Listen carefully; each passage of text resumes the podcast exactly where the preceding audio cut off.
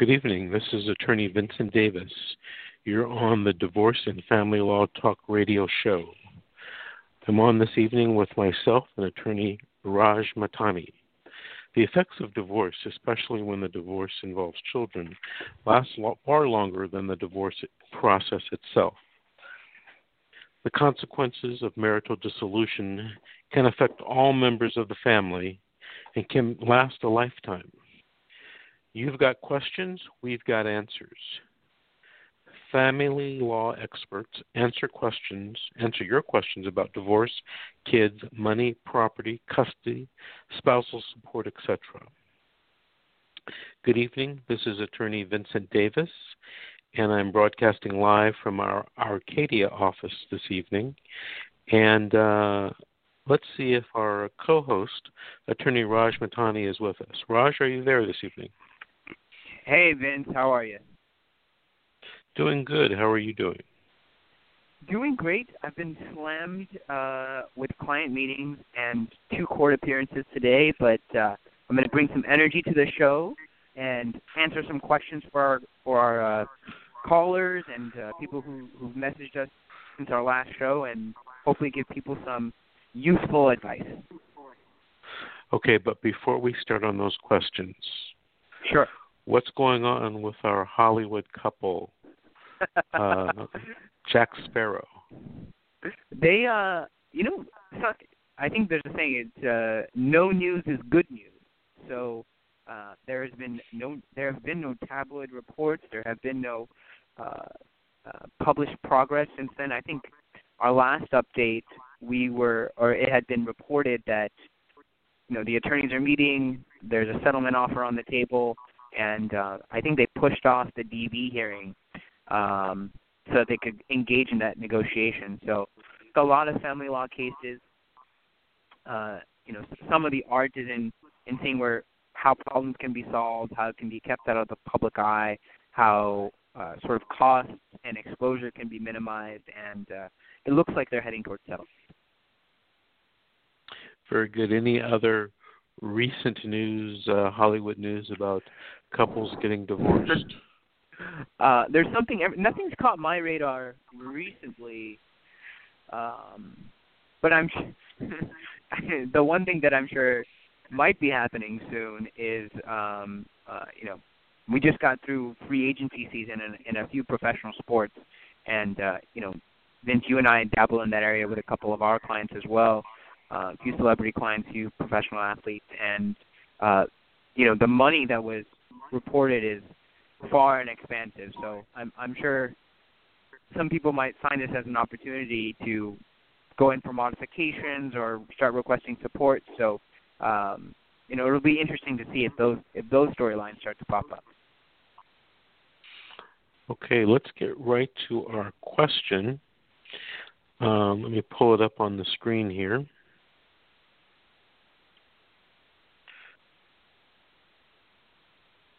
Do you have a copy of the questions, Raj? Yes, I, I do. I, uh, you know, just as a as a backup, Vince, uh, I like to keep uh, keep a spare copy ready.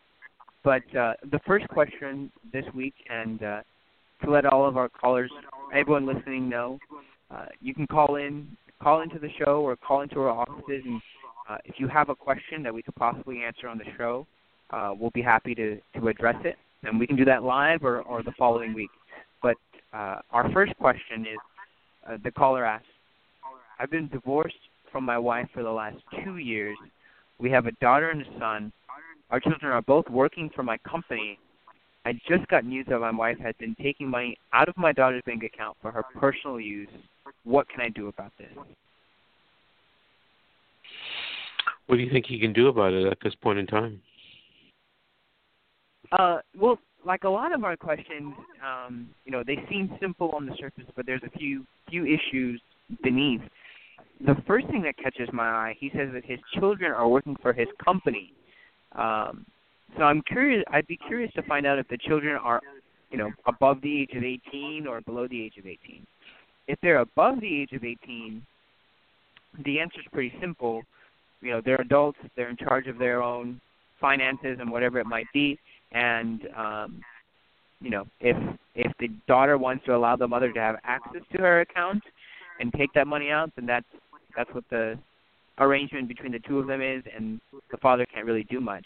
Um, but if it's the alternative situation where uh, the children are under the age of eighteen and the father's giving them sort of a summer job and sets them up with a bank account where that paycheck gets deposited for the purposes of personal expenditure, um, if he has evidence uh, showing that his wife is doing this, it could be grounds for either, um, you know, for modifying child support, modifying spousal support, or maybe even changing custody.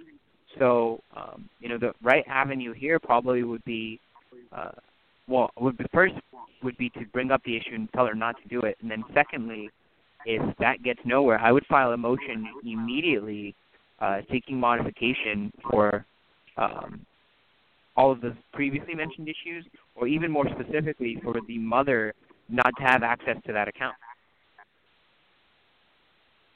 What are now, your thoughts, Ben? I didn't. I didn't take the question. I didn't, I didn't think that these folks were married. Is that how you t- or these folks were going through a divorce? Is that how you took the question? Well, yeah, I, I took it from the uh, the first line. He he says he's been divorced from his wife for the last two years. So, um, I would suspect that issues of child support, spousal support, custody were either decided via judgment or or might still be pending um, if they have an open case. But, you know, um, even after divorce, you know, parties can come back on any of those issues and seek a modification. Uh, the ground for how you prove those changes, you know, increases, but uh, sort of what's written in stone is not necessarily always written in stone and, and uh, can be modified based on changed circumstances uh, or new evidence. So um, I think there's There there are avenues here to resolve this to, through the court. I think you gave good advice with respect to, you know, perhaps uh, limiting the wife's uh, access to these um, funds, and also perhaps moving for that uh, request for order, you know, to change custody, legal custody for sure, and perhaps yeah. even physical custody. Exactly, yeah. I, I, you know, this issue is, is, seems like it's obvious enough that, um, you know, they could take the mother off uh, as a signer off of the daughter's account. There, there are direct ways to alleviate this issue, but if none of those seem to be working or um, don't actually solve the problem, then you know the next option is court. Okay. Very good advice. Very good advice, Raj. Okay, the second question that we have this evening is, I got married to my wife seventeen years ago. My wife does not work. She has been supported by my working business. We have been having a difficult marriage lately. I am considering divorcing her. Before I move forward with the divorce proceedings, I want I want to file a post-nuptial agreement. Is this possible? What say you? You know, this is a, a very interesting question, Vince. I think we went over this issue of prenuptial and postnuptial agreements a few weeks ago, and if I remember correctly, I haven't refreshed my recollection on, on the issue, but if I remember correctly, you know, the critical part in these prenuptial and postnuptial agreements are how they are executed. So um,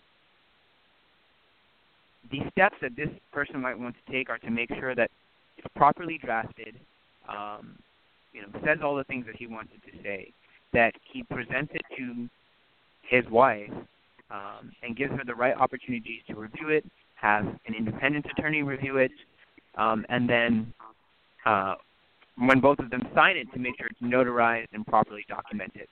If all of those things are in place and you follow with the statute, um, you know, you could have a, an appropriate postnuptial agreement, uh, and then if you end up getting divorced, it, it, it could be valid and enforceable. Um, the part that intrigues me here is that it's been so long since, it's been a long time that they've been married. It's been seventeen years.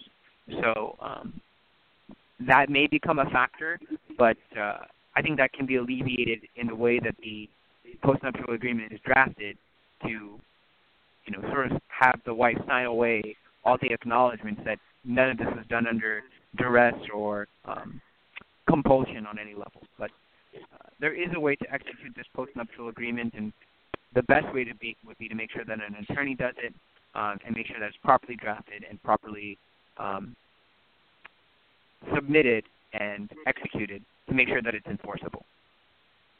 Right. I agree with you, Raj. His hardest probably um, hump to get over is going to be getting his wife to sign a postnuptial agreement after seventeen yes. years of marriage. Well, um, after you and I you got know. lectured by that uh, caller last week about not uh, not doing as we preach, uh, I you know that's always the hardest part, right? Is is getting the other party to sign. So, did you uh, make some changes in your life after that lecture? Did you uh, get your post or nope. your prenuptial agreement? Nope. Uh, I am I am uh, uh, remaining blissfully ignorant and uh, uh, optimistic, and you know, uh, should should things change, they, they change. But I'm I'm I guess I'm going to take that risk. Very good, very good. I want to tell our call our listeners, if you want to call in and ask a specific question, you can give us a call at six four six, six six eight, eight seven nine one. That's six four six, six six eight, eight seven nine one. Okay, Raj, the next question that we have is, I have a sixteen-year-old daughter who has been working for three years. She works for different agencies here in Los Angeles. If I get divorced from my husband, would the amount he pays in child support be connected to my daughter's income? Wow.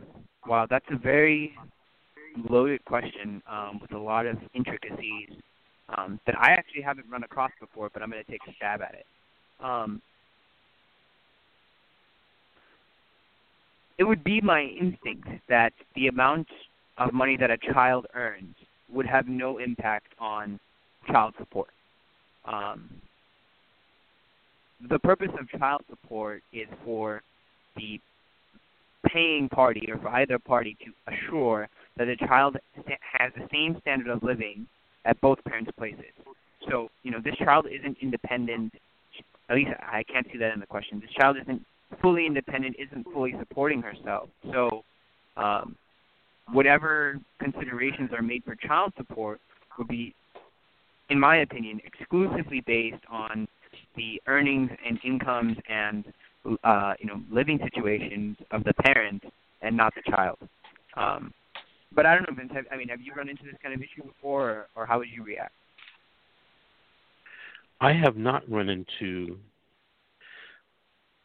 I have not run into this situation before, but I think um, that you might be right. However, I think that a an amount can be, an argument can be made to use the, num- the number that the income, you know, of the child uh, in the child support calculation. You, you know, I, I'm thinking about it more, Vince, and the way that this, the way that that might, issue might become more significant is, um, you know, in, in every support proceeding or every financial issue, the there's a Uh, a local rule for disclosures of, of documents, but there's also a very significant form uh, for our listeners out there called the Income and Expense Declaration. And, you know, this lists out what each party's income is, how they, where it comes from, and, you know, how it correlates to their expenses. On, I think, the second page of it, there's a box that lists whether, you know, who lives with you and whether any of those people are bringing in money. Uh, you know, if this child is working, bringing in some money, and that money is going towards support of the family, um, I think it would be a useful argument to show that, you know, the family is being partially supported by this child, and that, um, you know, that factor should be taken into consideration when uh, making any, any order for support. So um, it, it'd be a useful point to bring up.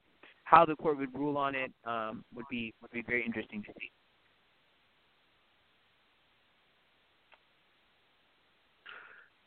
I think that whole point about the income and expense, you know, is going to play into uh, when you list the child's income, it's going to play into the support uh, calculation. Yeah, because I mean, cause there, there could be an argument made that, you know, if the child is contributing to one of the households, that um, you know, if the support order is really low, or if one of the parents is arguing for for a higher number, you know, you can make the argument that the whole family subsistence or lifestyle is based partially on this child, and therefore the actual support number should be lower so it doesn't impact the child negatively. How would the uh, child be impacted negatively? Well, I think the court would want to take some caution to make sure that, you know, this child is working, they're underage, and that, you know, wanting to protect that everything that they earn goes for their personal needs and, and um, their situation, as opposed to the parents continuing to uh, rely on this child for their standard of living. So, uh, you know, I think the court would take some great caution to assure that, um, you know, neither parent, you know, sees this child as, as a potential cash cow or, you know, uh, substitution for either party's income. Okay. Interesting, although I think some arguments can be made to the contrary. Uh, true, and, and that's why it, it, it would kind of be a an interesting resolution by the court as to how they would navigate this navigate this issue. Mm-hmm. Okay, let's go to our next question, Raj. My husband and I got divorced about two years ago. The court ordered that I pay him child and spousal support. Since our proceedings, I have received a pay decrease from my company. How long would it take to change my support orders to pay less money? What do you think, Raj? So this depends on a on a couple of factors. Um, so the typical way that a person goes about making a modification, and I alluded to this a little bit earlier, is that uh, anytime you have a change in circumstances or um, you know something is Something has changed in your life that impacts your ability to pay support, execute custody, any of those things, you can go back to the court, assuming the parties can't agree.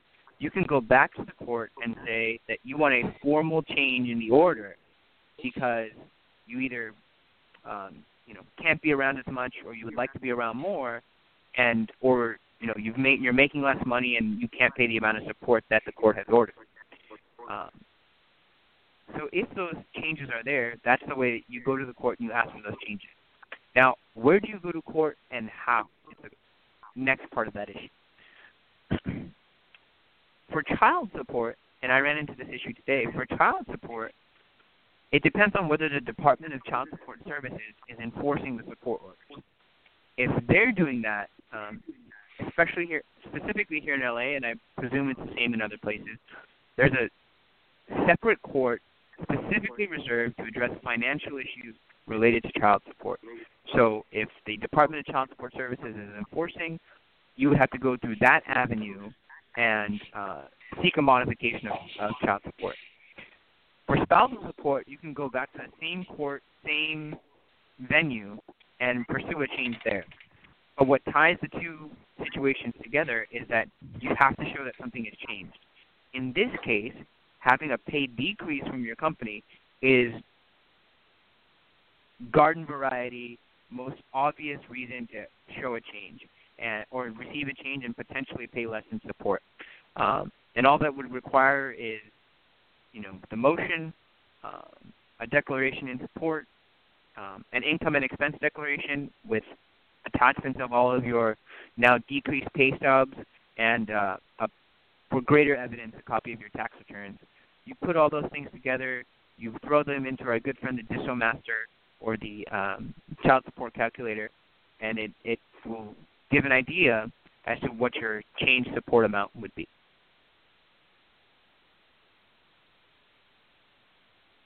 Raj, explain to our listeners what um, DissoMaster is. So the legislature in the state of California wanted to remove the inconsistency that judges sometimes have when they're making support orders. Um, and prior, you know, prior to the initiation of this technology, you know, you pretty much you go into court. It could be in whatever county. You say, "Well, judge, I make this amount of money. I can only pay this amount of support." And uh, you know, some people would feel like the orders that were made were not reflective of, of what the real need was, or uh, overly charged one party to, to pay for support. So what the state legislature did is is created or gave the authority to create a calculator software that takes into consideration all of the aspects of cost of living, um, your income, your uh, well, your gross income, how much custodial time you spend, how much you give in four oh one k contributions, how much you give in um, healthcare contributions, uh, monies you earn if you have a if if you have your own business, monies you earn uh, you know throughout the year, whether in waves or not, whether you earn bonuses, all of these types of things, all these um, variety of ways in which people Uh, fund their lifestyle, go into this calculation. And then based on that, uh, it spits out a number that is considered to be presumptively correct as to what an appropriate amount of support is. And uh, every court in the state of California uses it. Um, it's almost become a crutch, in my opinion, as to what the uh, appropriate amount of support is. But um, anytime you're discussing financial issues, child support, spousal support, um, you're going to have to run this program to give the, to tell the court what a guideline order would be.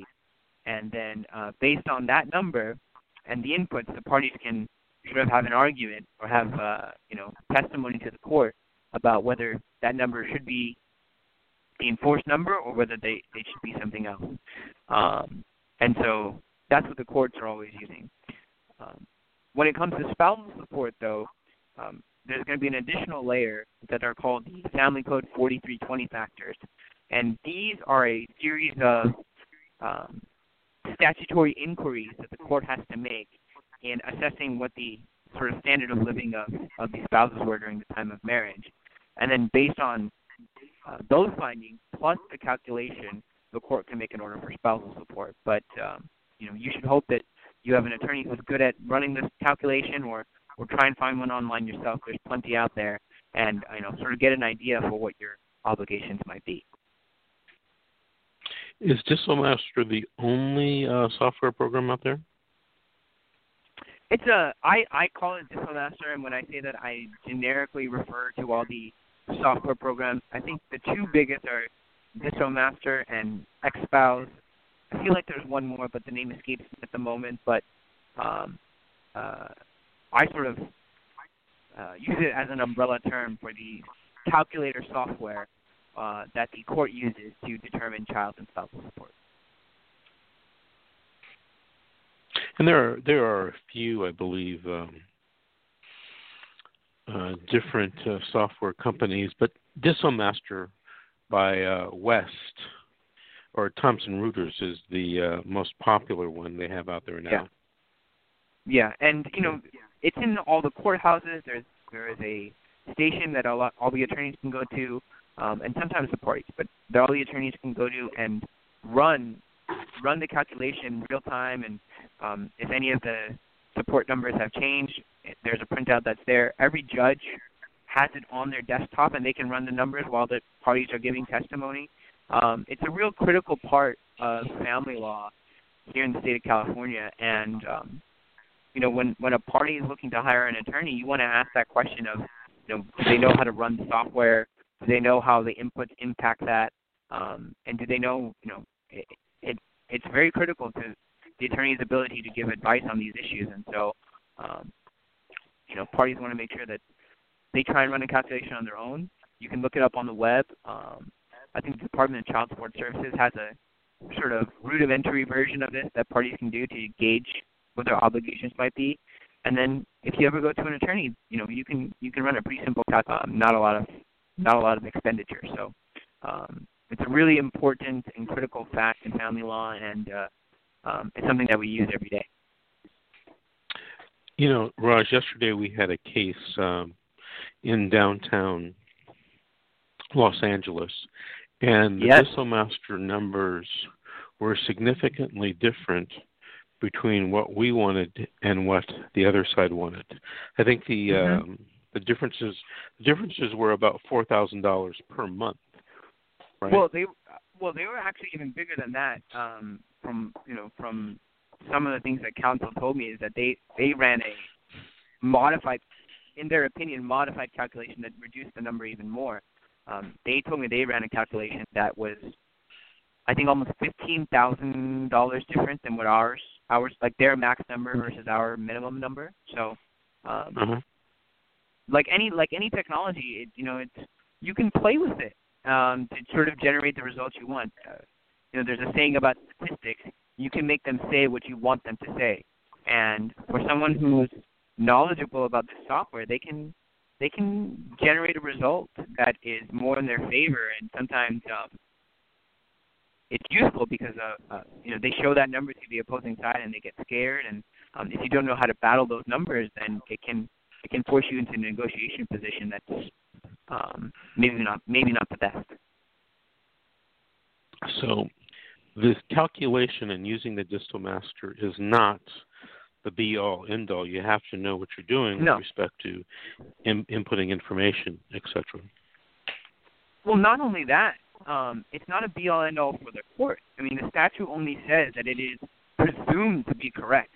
Um, you can offer evidence to the contrary. You know, one of the exceptions um, that I often use uh, is that the support, the guideline number, when viewed in um, contrast to, you know, sort of the obligor's income and their expenses for for their lifestyle, uh, within reason, um, would make it impossible for them to meet their general necessities of life, you know, food, shelter, clothing, housing. Um, and I've, you know, I've I've had some success on that issue for getting slight modifications so that um, um, the guideline isn't being the exact order, but um, uh, you know, like you said, Vince, you know, you have to know how to run the numbers, and then um, sort of after that's done, you also have to know how to argue the numbers to make sure that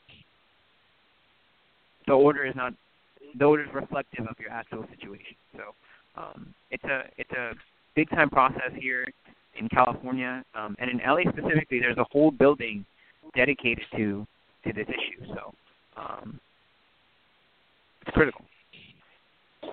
You know what I found surprising about yesterday's hearing? And and that was our opposing attorney is a fine attorney. She's she's yes. very knowledgeable. Um, yes. But she was trying to argue to the judge that our client's child support should be based upon income that he is probably, not definitely, but probably going to be making as of September first, two thousand sixteen. So he's not ha- he hasn't even started earning this money, and she, right. with a very straight face, argued to the judge that, you know, um, he should start paying child support retroactively, by the way, to the filing yeah. date right. uh, based upon his new income. And right. the judge told her, you know, come on. I mean, I am not going to, first of all, make Mister Davis's and Mister Matani's client pay you child support on numbers that he's not even making yet. Right. And secondly, I'm not going to make it retroactive, you know, to the date when you filed. So right. she was trying to get the judge to order child support being paid on numbers that our client's not even making. And, you know, I know she knows the law, mm-hmm. but she was still making that argument. Right. If you are in court and you don't object to something like that, the judge might have ordered that. To be honest with you, I don't think this judge would have. But some right. judges may may order that if you don't have the argument against it. Well, the, I mean, the so same thing happened, happened to me today. Same, the, the statute says that uh, the court has discretion to uh, preserve retroactivity. And, and for people who don't know what we're talking about, um, whenever there's a motion for modification of, of any support order, um, you're not necessarily going to get a hearing at the exact moment that your circumstances change. You're likely going to keep paying whatever the order is and get a hearing thirty to sixty days from from when uh, from when you filed. So the court, in consideration of that fact, reserves the right to say that when we actually do make an order, we can make it retroactive to the day you filed, so that you know the the term when these circumstances change is reflective in any new order. Um, and and that's that's the rule. You can potentially reserve back to that date. And you know, I think opposing counsel yesterday thought that by simply stating that, that she could maybe achieve that result, and had the judge not maybe even paying attention to the minutia, or just, just sort of was having a um, having a different, a special kind of day, that she might have won on that issue. But um, you know, I think we had a we had a very smart judicial officer who understood, um, based on our timely filed pleadings, that you know any of the changes aren't going to take effect until, you know, the new circum- the new money is actually earned, and that any order for support won't be won't be backdated to a time when the money wasn't actually earned. So, um, you know, litigants need to be need to be aware that um, you know they have to raise those issues, because if the judicial officer isn't aware, they're I think they'll very instinctually just reserve to the filing date. Um, but if you can make an argument, uh, intelligent argument to the contrary, that some other date should be used, Um, they're they're inclined to listen to.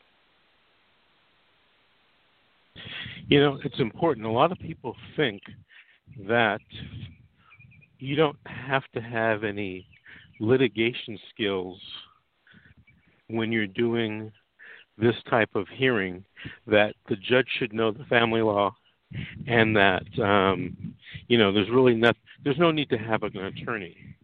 And, right. you know, unfortunately, that's not correct.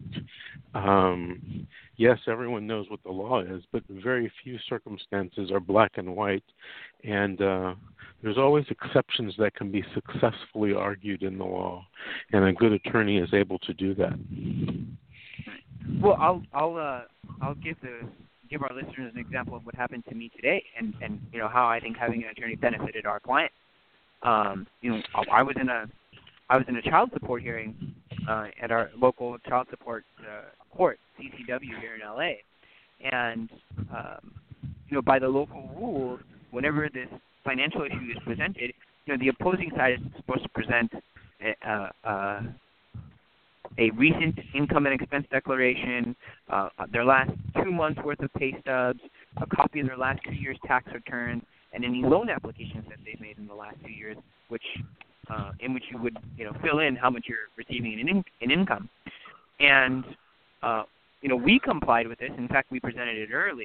We complied with this. Opposing party filled out, uh, you know, a, a somewhat laughable uh, income and expense declaration that was essentially blank, um, made no attachments, nothing. And, you know, we went in there to the, to the child support uh, sort of triage uh, office, and, you know, you had that discussion with that attorney, and, and they were ready to make an order against our client. And I, you know, I specifically objected that the opposing party hasn't complied with the rules, that we don't have the information necessary to make any kind of effective order, and that this matter needs to be, you know, put off or continued so that we have the information that we uh, we need to properly make an order.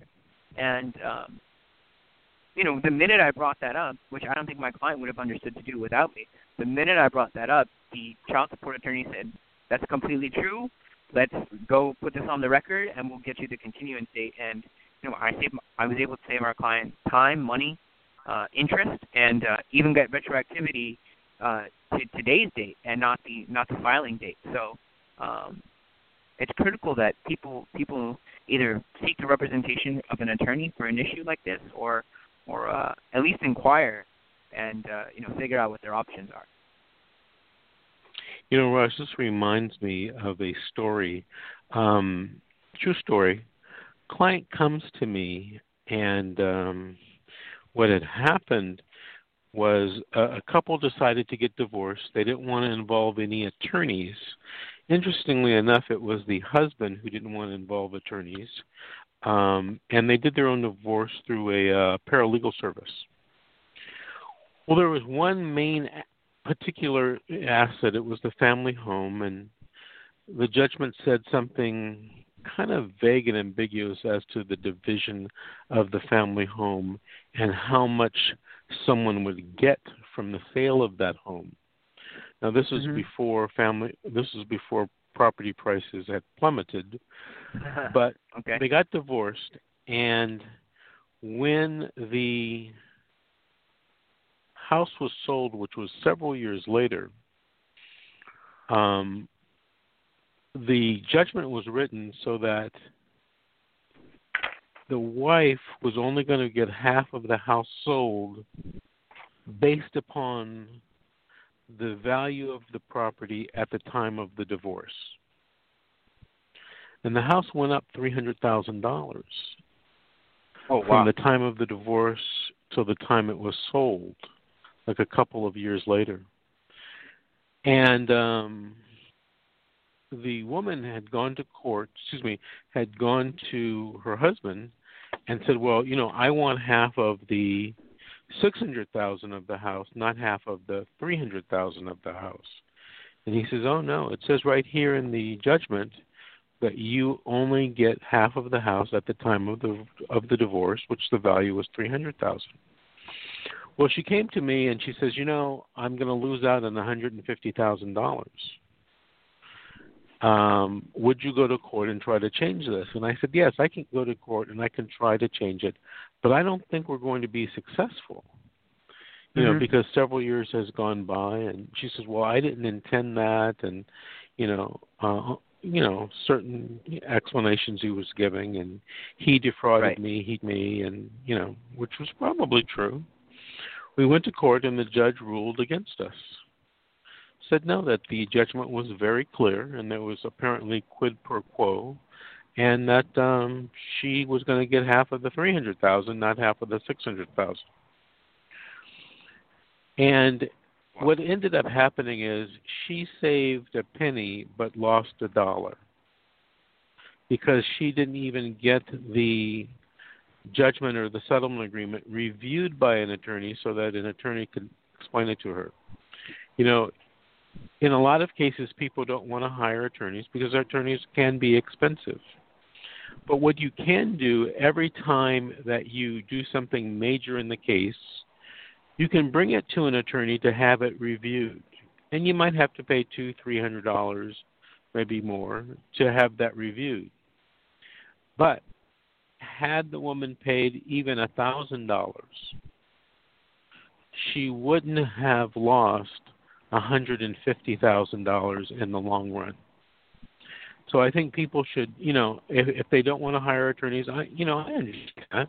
A lot of people are com- uncomfortable hiring attorneys, but hire an attorney at a, every major step to try to uh, review documents for you, so they can explain the possible pitfalls in these, you know, in these situations.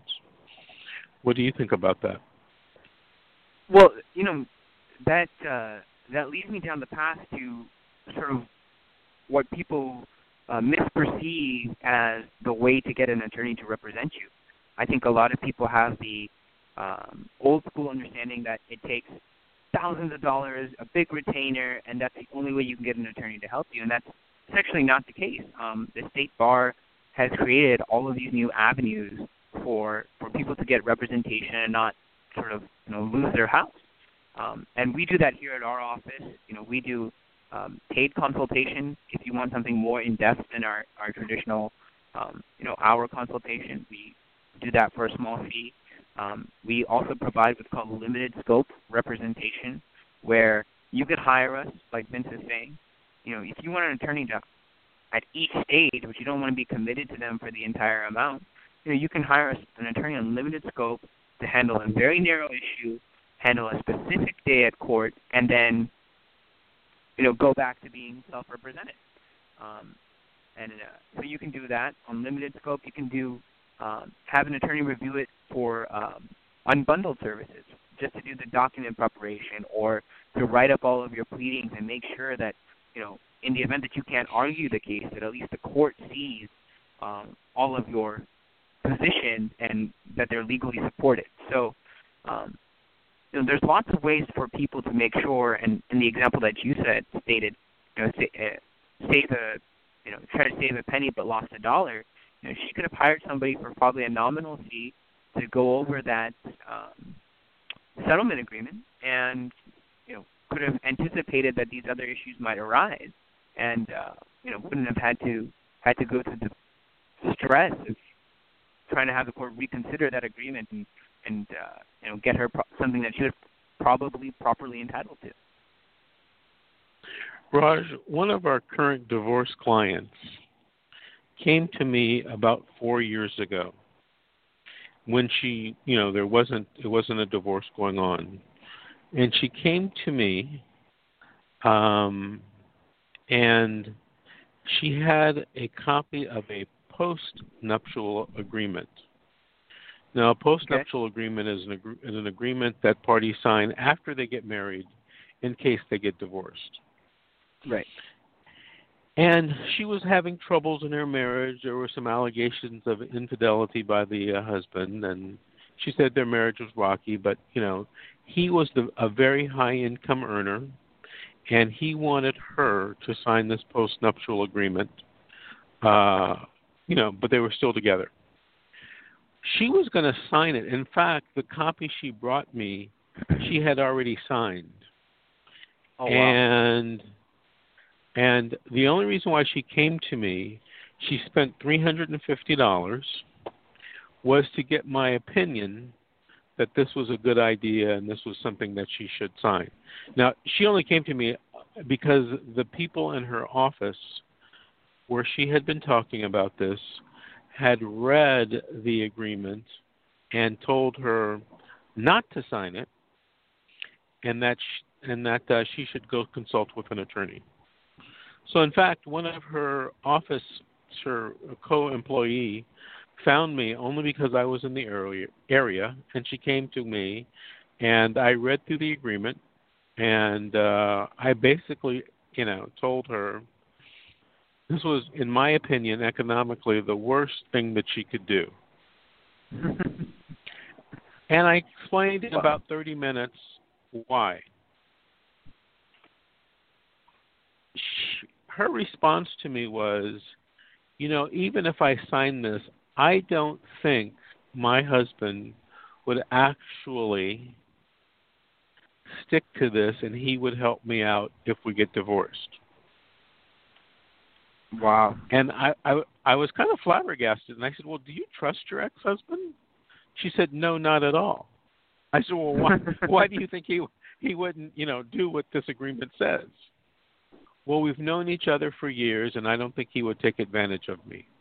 And I said, okay, you know, um, who am I to get involved with, you know, someone's assertion of their current spouse who they've been together with the right. year, through the years, and I've never met the spouse, so I don't, you know, I don't know what type of guy he is.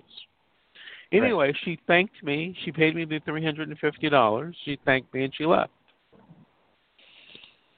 About a year and a half later, she calls me up, and she says, Uh, basically, my husband is leaving me, and uh, he's filed for divorce, and I want wow. you to handle it.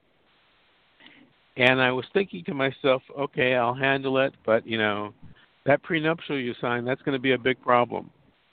She yeah. came in, she brought in, she brought the divorce papers, and she also brought in the prenuptial agreement. She had never signed, I mean, she never gave it to him. So she, she didn't tear it up, but she didn't. She never gave it to him. She hid it, and um, so she basically was in the position because he had never signed it. Uh, was you know they didn't have a prenuptial agreement, right? Well, sure, well, sure enough, he, um, the husband was wanting to divorce her, and he was the higher income earner. He wanted her to pay her own attorney's fees. He wanted her, he didn't want to pay her any spousal support, and he didn't want to pay, he didn't want to split his uh, retirement accounts. All oh, the that's things a that she strong said, position. He was doing all the things that she said he wouldn't do a year and a half ago. Wow. Wow. So they go through the divorce. It's kind of a contentious divorce, but of course, she gets spousal support. She gets half the pension, you know, and now she's, I won't say living comfortably, but she's not in, you know, living in poverty uh, because he, you know, wanted to divorce her. Wow. All I'm of that, I mean, all of that because she had the foresight to spend the three hundred fifty dollars to come consult with me. The, and and that's the I think that's part of the reason why that provision is there in the statute for uh, specifically for postnuptial agreements, for parties to have the opportunity to review it. Um, you know, you can respect a person's good intentions all all you want, but Um, you know, there's probably a reason why the marriage is rocky. There's probably a reason why it ended up in divorce. And the minute that, and we, you know, Vince, you and I, we see this every day. The minute the divorce happens, uh, the sort of uh, collaborative attitude tends to disappear, and people, uh, you know, sort of want what they want despite what the law says. And so, sort of at at every point, like in this case, where they had someone to review their postnuptial agreement. And then throughout the life of a case, you know, a, a divorce case can, can be pretty long and be pretty taxing. For the life of the case, it's useful to get a set of fresh eyes, uh, a legal opinion, and make sure that sort of, you know, the case is chugging along in an appropriate way. So um, I think that was that's uh, uh, a good story for our, our listeners to hear about uh, sort of how the winding road of divorce can lead to a lot of unexpected destinations. Raj, let's move to our next question. What does our next question say? Our next question is somewhere we'll all have to move it up as well. Ah, here it is. Okay. um, I got it. I got it. Um, no, uh, the next question is, my husband is threatening to divorce me. If I travel out of the country and have no intentions to come back to the U S A, uh, would I have to divorce him still? Huh. This is a this is an interesting question. Um, you know, my initial reaction to it, Vince, is that um, if she's planning on leaving the U S A and never coming back, she still needs to resolve her interests and issues here in the U S. So. Um, You know, in the event that he threatens to divorce, he actually cho- chooses to divorce her, or she uh, chooses to get divorced. Um, you know, I would suggest that those be taken care of ASAP before she moves. Um, have that resolved and not have this lingering specter over your head. Um, because if one side decides to initiate the divorce, you're going to have some big service issues and jurisdiction issues. And um, I think I, I think it would be advisable to sort of resolve it and not uh, and not leave it unsettled. What are your thoughts? Uh, you're probably right, but it sounds like she doesn't want to get divorced, and she sounds like the question sounds like, well, if I move away, can he not get divorced from me? And the answer to that question no, he can, is, yeah, yeah. yeah he, whether you move or not, he can still get divorced. Correct. And if you do Correct. move away and don't come back, it'll make it easier for him to get divorced, in my opinion. Well, well, it could present a few. It, it presents a really interesting issue that I, I, I'm actually dealing with at the moment as well for one of our clients. Is you know when a party isn't a critical part of the court making a decision is they have to have jurisdiction over the case. Um, it's a constitutional issue, uh, and so you know the way for the court to do that is you have to show the moving party has to show the court that hey, I presented these documents to the other side. The way you do that is a proof of service. Typically, that's not an issue if the person lives in the U S You know their address, you know where they work, you hire a processor and they go and serve the document. Or, um, you know, if the parties are amicable, you can send what's called a notice of acknowledgement, and they can sign off that they received the papers. Um, but when someone's out of the country and you don't know where they are, um, you sort of uh, get into this new issue of how are you going to present them the documents, or if you don't know where they might be, uh, you have to do a process called what's what's called service by publication, um, and that sort of you know that makes the that's an additional step. It's not too hard, but it's an additional step, delays the case, and um, uh, could come back to present a problem for the for the court if it's not done correctly. So um, even if she doesn't want to get divorced, um, if she leaves and he initiates, a divorce will eventually happen, uh, which is why I would probably advise her that, uh, you know, resolve it and then move to wherever you want to move to. That would be the best advice, yeah. That would be the best advice.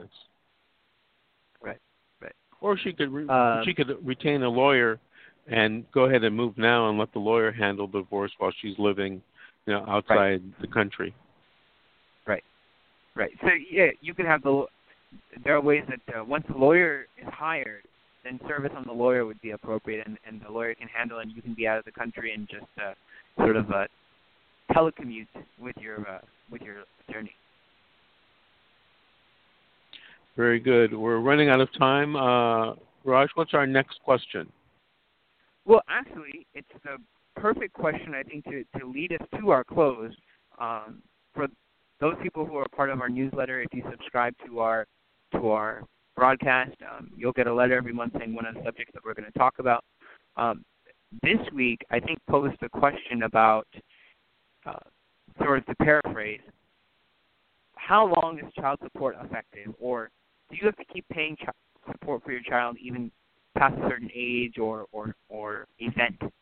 Um, and the question that's specifically posed to us here is, one of my children is turning eighteen next month. They are only a junior in high school. How can I ensure to receive child support until he is out of high school? So this is a, a very specific issue that's governed by Family Code Section uh, thirty-nine hundred, um, and more specifically Family Code Section thirty-nine oh one, uh, Parts A and B. Uh, and I'll read this, this section for our, our listeners. The statute reads, the duty of support imposed by this section continues to an unmarried child who has attained the age of eighteen years, is a full-time high school student, and who is not self-supporting until the time the child completes the twelfth grade or attains the age of nineteen years, whichever occurs first. Um, nothing in this section limits a parent's ability to agree to provide additional support or the court's power to inquire whether an agreement to provide additional support has been made. You know, those are the, we can break down the statute a little, a little bit, but um, what it means for this client is that until the, even if a child is past the age of eighteen but hasn't graduated high school, they're going to continue to have to pay support until they, uh, until they graduate high school. The only cutoff for that would be is if they're past the age of nineteen and still in high school. So one of the two has to happen. Either they have to turn nineteen or they have to finish the twelfth grade, and then that's when support would end. Um, you know, a lot of times people bring up the issue, well, what about uh, college and things of that nature?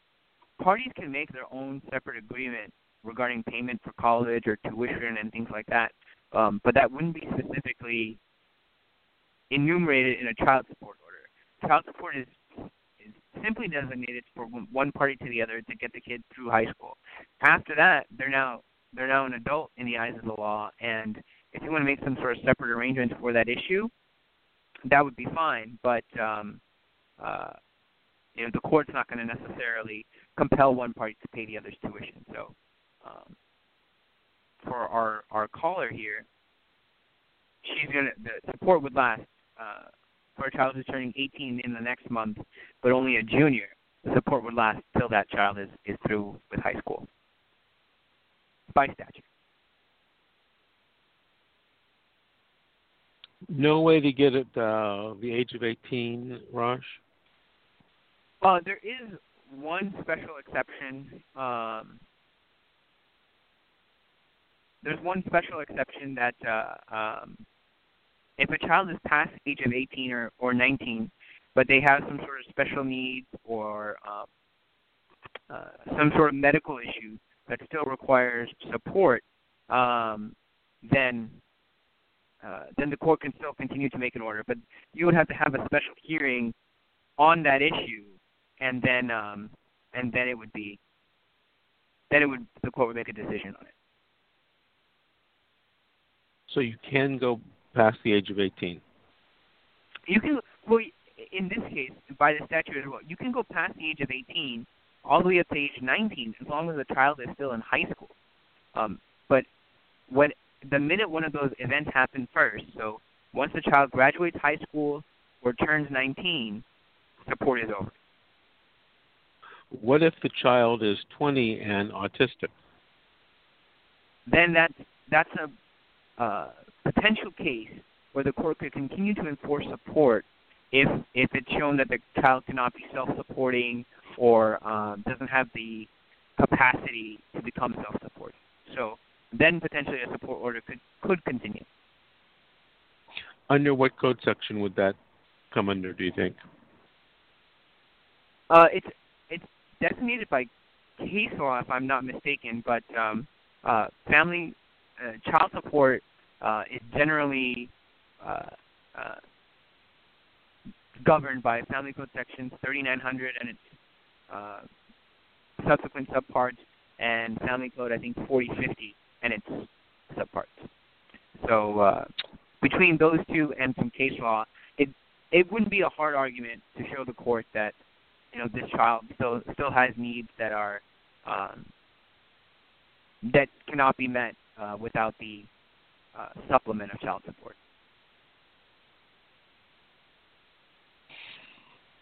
Okay, Raj, we have about two and a half minutes left. Uh, let's talk about uh, what we're going to talk about on our next show. You know, we have uh, Catherine McWillie coming back, but I think that's going to oh, be the great. last week in July. Last week in July, and we're going to be talking about the pros and cons of uh, having judge trials versus having jury trials. Raj, did you know that in some jurisdictions, in family law cases, you're allowed to have a jury? I did not know that, because I don't think you can do that in California. Or maybe oh, you, you can cannot do it in California. No, you yeah. cannot do it in California. Uh, California family law cases, including divorces, are only by way of judge trial. Um, and, you know, Catherine, as an expert, is involved in cases internationally as well as all over the United States. And she wants to talk about the pros and cons of judge versus jury trial uh, in family law matters. And we're going to We're going to have her on the show the last week in July. But next week, the next week, Raj, what uh, what topic would you like to talk talk about? Um, well, we're definitely going to take uh, client questions and uh, P and C questions, and uh, we would love to have a live caller and, and answer your questions live on the air. So please uh, call our call our show or call our office, and we'd be happy to put you down. But um, you know what we haven't touched um, in a little in a little while is property division. So I think what I'll do is I'll, I'll come up with a few specific items of property or some scenarios, and we'll we'll go through how the court might decide on those. That's a very good idea, Raj, because we don't talk a lot about property. We talk a lot about custody, visitation, child support, spousal support. So I think it's time to turn our turn our attentions for maybe a show or two towards property. So that's what we'll plan on talking yeah. about. Raj, I Sounds want to great. thank you again for thank you for joining me this evening and co-hosting uh, our show, uh, the Divorce and Family Law Talk radio show. And we'll see you next week on the radio live, Sounds, Raj. Sounds thank great, you. Good night. Looking forward to it.